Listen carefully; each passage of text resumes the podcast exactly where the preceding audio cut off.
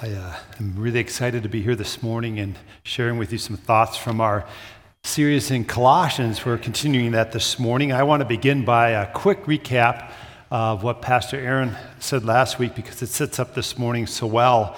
Um, we have to watch out in our faith journey that we don't get derailed. And oftentimes, the way we get derailed is by doubt or disillusionment or discouragement or detours. And as Pastor Aaron shared last week, then what we have to be really diligent in doing is, is to seek God in prayer and read His Word and, and don't neglect the importance of the body of Christ, of mutual encouragement. But one point uh, in his application really struck me, and I've been trying to practice it this week. Is uh, he left us with a challenge last week to uh, thank God 10 to 20 times during the course of the upcoming week. Have you done that? Anybody did that this week? Anybody here? Well, first hour did way better than you guys. I don't know what I'm just, I'm not comparing. I don't, uh, that's a bad joke. Anyway, um, so I, I, found myself this, uh, this last week, uh, well, even before I did the message, kind of complaining about the cold. And I don't know why you do that in South Dakota. It doesn't make it any better. And so we got the snowstorm this a weekend ago. Remember that? A real beautiful snowstorm. I thought, instead of complaining about this, I had to go out and enjoy it. And so I decided to go cross country skiing at the nature park in the middle of the snowstorm last Saturday. And as I was out there, I thought, this is absolutely gorgeous. And I took a picture of my phone and sent it to my kids and said, enjoying a five mile ski in the middle of a storm. And uh, it was really, really fun. And I thought, you know, by having an attitude of gratitude, it just changed my altitude on that situation. I looked at it differently. Instead of being a complainer about what was happening, I said, you know what? I might as well make lemonade out of lemons, right? I might as well just enjoy the beauty that God brings our way. And so I cross country skied for five miles a day. In fact, I did it six times this last week. I, I really got into it. Um, but I found myself thanking God for snow instead of, uh, you know, being a little irritated about it and changed my perspective tremendously. This morning, we're picking up where we left off last week. Um, we're going to get to Colossians chapter 3 now. And, and instead of looking at how to keep your life from being derailed in Jesus, what we're going to talk about this morning is, is how to have this right trajectory, uh, how to set our minds and our hearts on things above. And I want to begin by, by reading to you Colossians chapter 3, verses 1 through 11. Listen to what the Apostle Paul says under the anointing of the Holy Spirit here to us. Since then, you have been raised with Christ. Set your hearts on things above, where Christ is, seated at the right hand of God. Set your minds on things above, not on earthly things. For you died, and your life is now hidden with Christ in God. When Christ, who is your life, appears, then you also will appear with him in glory. Put to death, therefore, whatever belongs to your earthly nature sexual immorality, impurity, lust, evil desires, and greed, which is idolatry. Because of these, the wrath of God is coming. You used to walk in these ways in the life you once lived, but now you must also rid yourself of all such things as these anger, rage, malice, slander, and filthy language from your lips. Do not lie to each other, since you have taken off your old self with its practices, and have put on the new self, which is being renewed in knowledge in the image of its creator. Here there is no Gentile or Jew, circumcised or uncircumcised, barbarian, Scythian, slave or free, but Christ is all and is in all. So basically, Paul is telling us you need to set your life on the right trajectory. I've noticed that when I putt, when I play golf, that if my club head is off just a little bit, I miss. Now that's understandable because you're hitting a what? Small ball at a what? small hole. Now, some of you don't play golf, but a lot of you mini putt, right? So this is still going to relate to you. So, being kind of a mathematician in nature, I thought, you know what? I'm going to calculate this. So I thought, if my putter face is, say, about a 16th of an inch off, so every inch I put the ball, it goes a 16th inch off from where I aimed it or thought I was aiming it. What happens when I do a 10 foot putt? So I have a 10 foot putt marked out here. Then I have this electronic return device here that's supposed to turn the ball back to you if you make it in it. But so you put a, a, say a 10 foot putt, right? So you, you go 10 feet, right? You're a 16th inch off on your face. By the time you get to the hole here, which, by the way, is four and a quarter inches. Your putt will be seven and a half inches off, and you'll miss everything entirely like a lot. And I thought, oh, no wonder I miss so frequently. You know, it's really kind of difficult. Did you know that pros from eight feet only make 50% of their putts? You just see the ones they make on TV. You don't see the ones they miss. Did you know that? So, if nothing else, no, who cares, right? Um, if nothing else, what I'm learning here is this to stop and say, Thank you, God, I made a putt. And have an attitude of gratitude that has a different altitude to it. Amen? Um, if nothing else, I learned that. But I also think, wow, a little bit of a misdirected hit results in a big miss over here. Now, if you don't relate to uh, golf and putting, let's take this to a ski analogy since I just showed you a picture of that. Um, so, like I said, I was out skiing six times this last week, and on, um, I, I, believe it was Friday, Vicki and I went to uh, Sioux Falls and got her some boots and bindings for her snow skis. And I said, we should go out together. And she wanted to do this. I didn't realize it's been 40 years since she skied. Um, time really flies, you know that? It really goes by.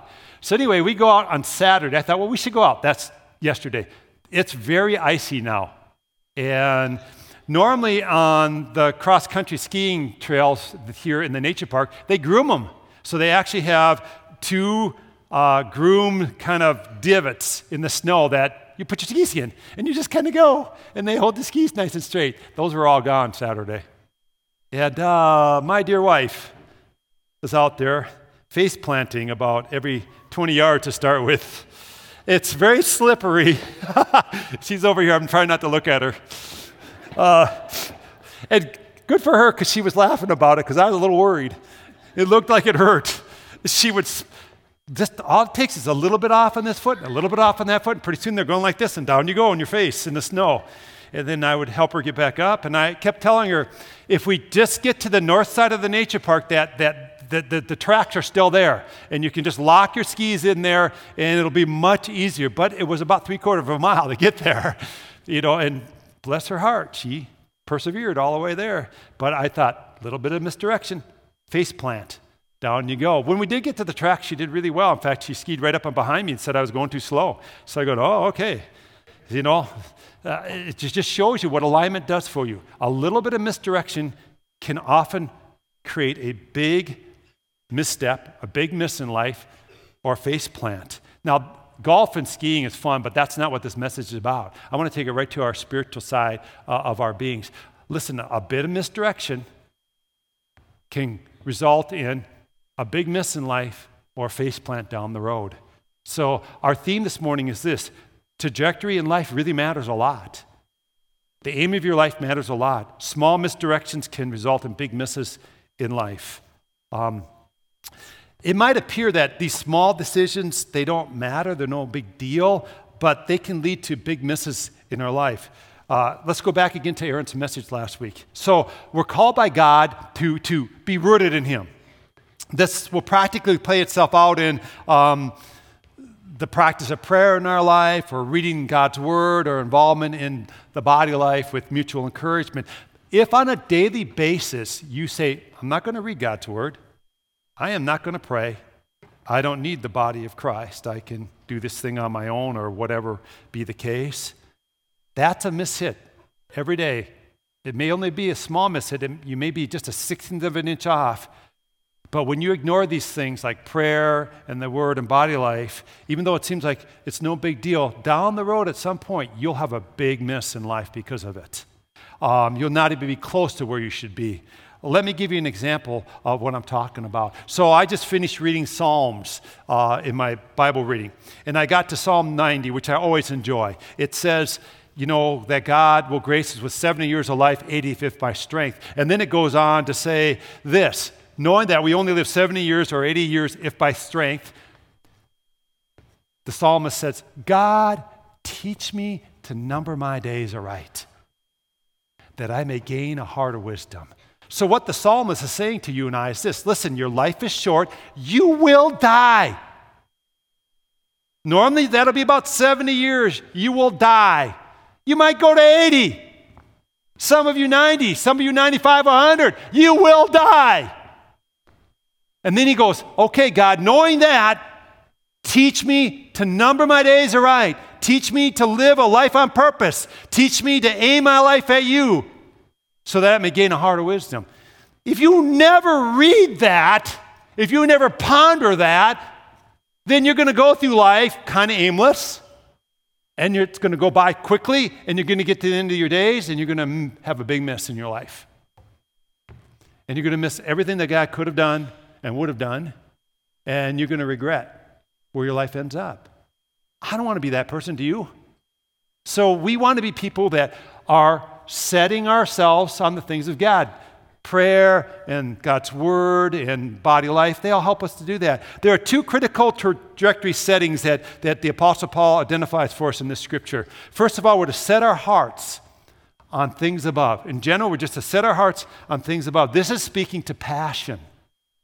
This is about allegiance to Jesus. That takes precedence over all allegiance to everything else. The idea is that you're seeking Christ and you're in love with Him and you're centered on Jesus and your, your, your attitude and ambitions and outlook are all kind of molded uh, by that perspective. I know a lot of people have passions about a lot of things. I'm one of them. I know people who are passionate about starting a new business. They're passionate about possibly getting their degree or passionate about recreation. I mean, I am jacked personally because in, in May, Vicki and I are going to go on a, a, vacation for two weeks, God willing, and go to Colorado, and we're going to hike. And I, I love that. And we might even try to do a, a 14,000 foot high mountain, I guess. That's Vicki's idea. I don't know if that's such a good idea or not. But uh, any rate, we're going to try. But you know, I'm, I'm passionate about. I think about it. It occupies my mind. I don't have to work it up. I go, oh, that sounds like fun, right? I mean, when I go to Snap to work out, it's really good for me, and I do it. But it's discipline. When I could go outside and do something, and if I could, I, it's fun. I'm passionate. Now we need to have that kind of passion for Christ that sets our hearts on things above. If you don't have that passion, Ask God to give you that passion. Ask the Holy Spirit to fill your heart and to set it on fire. So that when you think about Jesus, you have passion and you have a fire that, that, that's unquenchable. All right, Secondly, Paul says, set your mind on things above. So not only are we to have our passions directed to things above, but also there's supposed to be this cognitive side of your being that's focused on things above. You're supposed to think about the things of God, uh, be preoccupied with the things of God. This means you're not only longing and looking forward to heaven, but heaven is occupying your thinking now. You're, you're, you're giving space in, in, your, in your mental being to, to think on things uh, of God. Last January, we did this four week seminar here at church on, on intentional discipleship. Basically, the purpose of that seminar was simple it is a seminar to help you to set your hearts and set your minds on things above. So, we started with prayer. We talked about this idea that we need to be people who pray because it sets our hearts and it sets our minds on things above, right? Now, prayer, forget the stereotypical way of looking at prayer. Uh, I, what I want you to understand is God wants us to pray, figure out a way that works for you. For me, running helps me pray. So I pray while I run because I don't fall asleep then. If I do, I have a bigger problem than that. But maybe you pray well early in the morning or late at night. Oftentimes, you know what? God wants us to use a reading in the word that we're in, uh, scripture, to, to prompt the prayer. You're reading something, you go, oh, I should pray that to God. Use that to set your heart and set your mind on things above. I know a lot of times we, we read about social issues that are going on and you know you get all concerned about world issues. You know what? When you get concerned like that, that is a perfect opportunity to set your heart and set your mind on things above by praying those things to God instead of worrying about them. Then we need to study God's word and use it to set our trajectory towards things of heaven read his word and ponder it, you know, and, and, and kind of like I just shared with you on Psalm 90, use God's word that way and say, oh man, my life is fleeting. What am I living for? Um, teach me, God, to number my days aright that I may gain a heart of wisdom and, and, begin to use those things to set your mind and set your hearts on things above. And, and you can use things like spiritual disciplines. Oh my, there's such an untapped resource for connection with God. I mean, meditation and fasting and simplicity, whatever be the spiritual discipline you're looking at, the purpose of those is to aim our lives towards heaven, okay? And connect with God. The idea of all this is that we have the right dominance in our life, that the things of God dominate us, not the things of this world. Years ago, I went to the eye doctor and I wanted to get contacts once again. I hate glasses. I like seeing, so I wear them. But I can't stand these things. And so I thought, well, I'm going to go back to having contacts. Here's the problem I'm older now.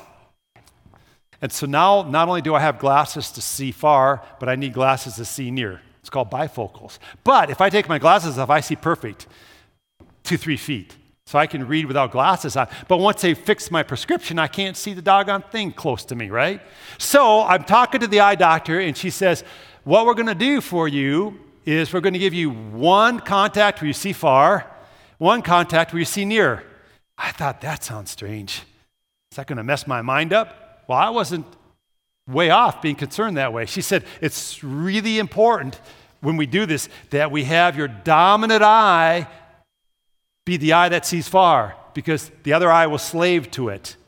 And we don't want to change your dominance around because it can mess up your personality. I said, Well, I got enough personality mess up going on right now. So let's not have a physical reason for that also. So she gets testing me and she says, Did you know you're left eye dominant? I said, No. I'm right handed. Is that normal? She said, No. I said, Well, that figures, you know what I mean? I mean, it's just par for the course. And when I get to, so, so she said, So we're going to make your left eye see far, your right eye see near, and all that should be fine. And I thought, Huh.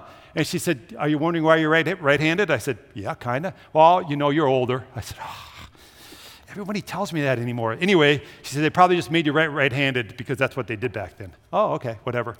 Anyway, so I go home, I tell my lovely wife, who is strange, as you're finding out, um, about this dominance thing. Without any warning at all, she just lunges at me and pushes me. And I flail back and she says, Hey, your left foot dominant too. And I said, Where'd that come from? And how do you even know that kind of stuff? You know what I mean? Who does that? Who even knows that? And I go, all right, so I'm left foot dominant, right, uh, left eye dominant. Well, the interesting thing is the eye doctor said if you shoot a gun, which I don't, shoot left handed or you won't hit a thing. Huh. So, when you know, about a month later, I'm going to my son in law's house and he has set up a little shooting range. He lives in Lincoln, Nebraska. And he says, Let's go out with the 22 and shoot at targets. I go, I've never done that. I'm going to shoot left handed. I couldn't miss. I thought the doctor's a genius. This does work. If I try right eye, I actually look at a target that's not there. It's like six inches off. When I use my left eye, it's right on. She's smart. But the, the idea here is that you got to understand dominance in your life a little bit. Now, I once again, this isn't about eye dominance. I want to talk to you about spiritual dominance and what the Apostle Paul is saying to us in Ephesians, or excuse me, in Colossians three, is that you have to have the right dominance in your eye in, in the way you look at things, and the rest needs to be slave to that. And what the Apostle Paul is saying is, heaven must be the dominant thing. Earth must slave to heaven. Frequently, what is going on in our lives is earth is the dominant thing, and we try to slave heaven to it. If you do that, you're going to be messed up. It's going to mess you up, and you're not going to do life right. Earthly things need to be slaved to heavenly dominance. And there are two, I think, two reorientation of trajectory steps that we can take to make sure that heaven is dominant and earth is slave to it. I'm going to talk about one this morning, and I'm going to talk about the second one next week. But let me give you the point and then talk about the first one this morning. Trajectory reorientation involves two things it's removal, removal of old self from dominance. That's what we're going to talk about this morning. And putting on the new self in Jesus as the new dominance. That's what we're going to talk about next week. Um, this first piece of reorientation, I read about it this morning from Colossians chapter 3. It's the list of don'ts that we read today. Um, we're getting real practical now. Paul's going to take us, I like Paul because of that. He takes us to this concept, You know, heaven should dominate, dominate, earth should be slave to it. And then he takes us to some practicality of how that should take place. So I call this a refocus of your life. Remove the dominance of your old self. Just remove the dominance of your old self. That has to become something we do very much on purpose. This deals with sexual immorality, impurity, lust, evil desires, greed, anger, rage, malice, slander, filthy language, and lying. These things cannot dominate us as followers of God. They can't be the thing that drives us as people. Now, I heard a recent podcast that talks about how to really begin to address some of these issues in our lives. And I want to share that with you today. We have this tendency to realize, oh, I got this problem in my life, and we kind of do some what I call surface addressing of it. It's kind of like cleaning out the cobwebs in your house. You clean out the cobwebs, what happens the next day? They're back. You know why? Because that spider's still alive. And that's what's creating the cobwebs. And so in our lives, sometimes we'll say, Well, I got this problem, I got this problem, I got this problem. And we have a tendency to do some cobweb addressing, but we're never getting to the spider, the reason behind it. We're never letting ourselves go to that root cause and letting the spider be killed. You've got to drill down and get to what is the spider and kill that thing in order to get rid of the cobwebs once and for all. So let me give you some examples. For, exa- uh, for example, um, if you have a problem with slander, let's say you have a problem with slander. It's more than stopping slander that you need to be about. It needs to be looked at as why am I doing this? Am I jealous of other people? Why am I jealous of other people? Am I insecure? Was something done to me? Do I want to constantly make myself look good by making other people look bad? What's going on there? What's the root cause? What is the reason behind this cobweb uh, of slander in my life? And I got to kill the spider. I got to get to the point of, uh, of drilling down deep enough into my soul uh, where I get to say, okay, God, I admit I'm an insecure person. I admit, God, I'm jealous. I repent of that. I pray for your Holy Spirit to come into me, fill me, and create in me a new sense uh, of well being in you where I don't have to put other people down. You're killing the spider then instead of just cleaning up the cobwebs. How about uh, if you're dealing with, um, let's say, greed, and you have a problem with the accumulation of stuff and you're thinking I can find security there. Um, all right, drill, out, drill down on that. Did you grow up in a scarcity situation. Sometimes we grow up in these environments where we don't have enough to eat or whatever. And so when we get older, we compensate for that by, by, by trying to accumulate stuff and never having to have that experience again. Or, or, or perhaps you're thinking this stuff can make you happy or whatever, and, and you got to drill down and say, God, why, why do I have this greed problem in my life? Because God's generous. You're not going to take any of it to heaven. So generosity ought to be reflective of God's people. Ask God to, to root it out in you and reveal it to you, and then, then ask the Holy Spirit to do a work deep in you and change you. Anger is another big problem in our culture right now. We got a lot of angry people. I tell you, breathing technique's okay. It's cobweb time, though. You're just cleaning out some cobwebs. You got to ask yourself, why do I get so angry? Anger usually has a, a, a root cause of some kind of unmet expectation in your life or some unrealistic expectation or some happening you weren't expecting or whatever, that you got to get to the root cause. Why are you angry? Were you expecting people to do something for you that only God can do for you? Did you have unrealistic expectations of the Christian life? Do you have biblical expectations of life? Drill down on that thing a little bit. Anger is just a symptom usually that something's amiss deep in your soul, and you got to kill the spider. Trouble with spiders come back to life, don't they? So you might have to do this over and over then, but get to the cause behind the thing. So here's a reflection question for you to consider this morning. It's this Which of these are a problem for you? What will it look like to remove their dominance from your life? See, what dominates us should be Christ. And in Christ, you know, there's no classification, there's no Jew, Greek, or Scythian or barbarian or whatever, but all is one in Christ. So, our summary today is simply this it's all about Jesus and a life aimed at Him. That's what we really got to understand today, okay? So, we're only looking at the one piece of reorientation today, and that's, that's kind of dealing with these issues. Next week, we're going to talk about what it means to put on Christ and become new in Him. But listen, this week, I challenge you be intentional about your life. When you have one of these issues that Paul listed here, peel it back a little bit and, and get to the root cause and kill that spider, kill him good, right? Kill him good. Step on that spider. We had a daughter who was incredibly afraid of spiders. And every time there was a spider in the room, she'd go! Are you awake now? Because she would do that. It would scare us to death. What's wrong? Spider. Okay, we'll kill it. There, okay. You know what I mean?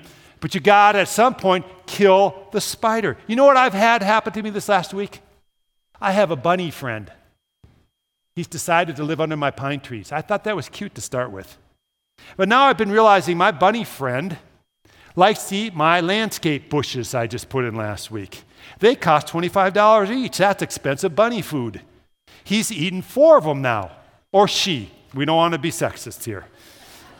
So I've been wrapping, starting to wrap chicken wire around bushes. Bushes. I'm on bush number six today. I'm going, okay, this is stupid. I need to build a live trap and I need to trap that bunny rabbit. Now, because my wife is compassionate and kind, it'll be a live trap and I'll let it go into somebody else's yard, and that bunny can eat their bushes. It is just a rodent. I've had this discussion at home. It's no different than a mouse, but they're cuter. So we'll keep it alive for now. I'll let it go in some farmers. No, I won't say that either. I'll let it go uh, at the nature park. There you go. When I'm skiing sometime. That's a great plan. I didn't think of that. That'll work out good. But I got to catch that bunny. It's not cute anymore. It needs to go. And you know what? The chicken wire was just cobweb cleaning. And sometimes in our lives, we have these issues going on. And for a season, we begin to do a little bit of fence here, a little bit of dusting over here. At some point, we got to go, enough. What's going on in my heart, God? And God, I want you to do a deep work of renewal and rebirth. And I want, instead of being a person that slanders, be a person that's generous with my compliments. And I truly rejoice with others when they have good things happen in their life and there's not a smidgen of jealousy within me. Amen? And you begin to be the opposite of what you are because greater is he who is in you than he who is in the world. Anyway, we're going to talk more on this next week, but listen, I want to leave you one thought. Stress is a big problem in our culture, isn't it? Anxiety and stress. And relaxing and breathing is good. I have a, even a relaxing app on my little i my Apple phone, all right? And every now and then it dings and says, it's time to breathe. I know I breathe all the time. It's a good thing to do, you know? But what it means is this rhythmic breathing to relax. That's okay. But if you're chronically stressed out, why? Are you not trusting God? Are you carrying things you're not meant to carry? Peel it back. Kill the spider, kill it bad. Get rid of it. So, we're invited by the Apostle Paul into this life where it's aimed at heaven. Small misdirections can result in big misses. And so we're going to set our hearts and set our minds on things above. That's life in the sweet spot. That's a life uh, worth living. So let's pray, and then we're going to have a, a moment of communion. When you bow your heads, please. Lord God, I want to thank you for this word from the Apostle Paul that is so appropriate to us in our day and age. And I want to pray for every person here at Grace Point uh, this morning that we would set, we would set our hearts and set our minds on things above. That we would remove the dominance of this earth. And Lord, that we would have this correct dominance of heaven and that the earthly things would be slave then to that dominance. God, we love you, we praise you, and I pray for anyone that doesn't know you this morning, Jesus, because you can't do any of this without knowing you. I just pray that if someone's here today and they need you, Jesus, that even in the quietness of this moment, they give their heart to you. And I pray, Lord, that you'd fill that one and fill all of us with the person of the Holy Spirit because we can't do any of this on our own. We, we, we need your empowerment, Lord, to live a life like this. We love you, Jesus, and we praise your holy name. And all God's people said, Amen.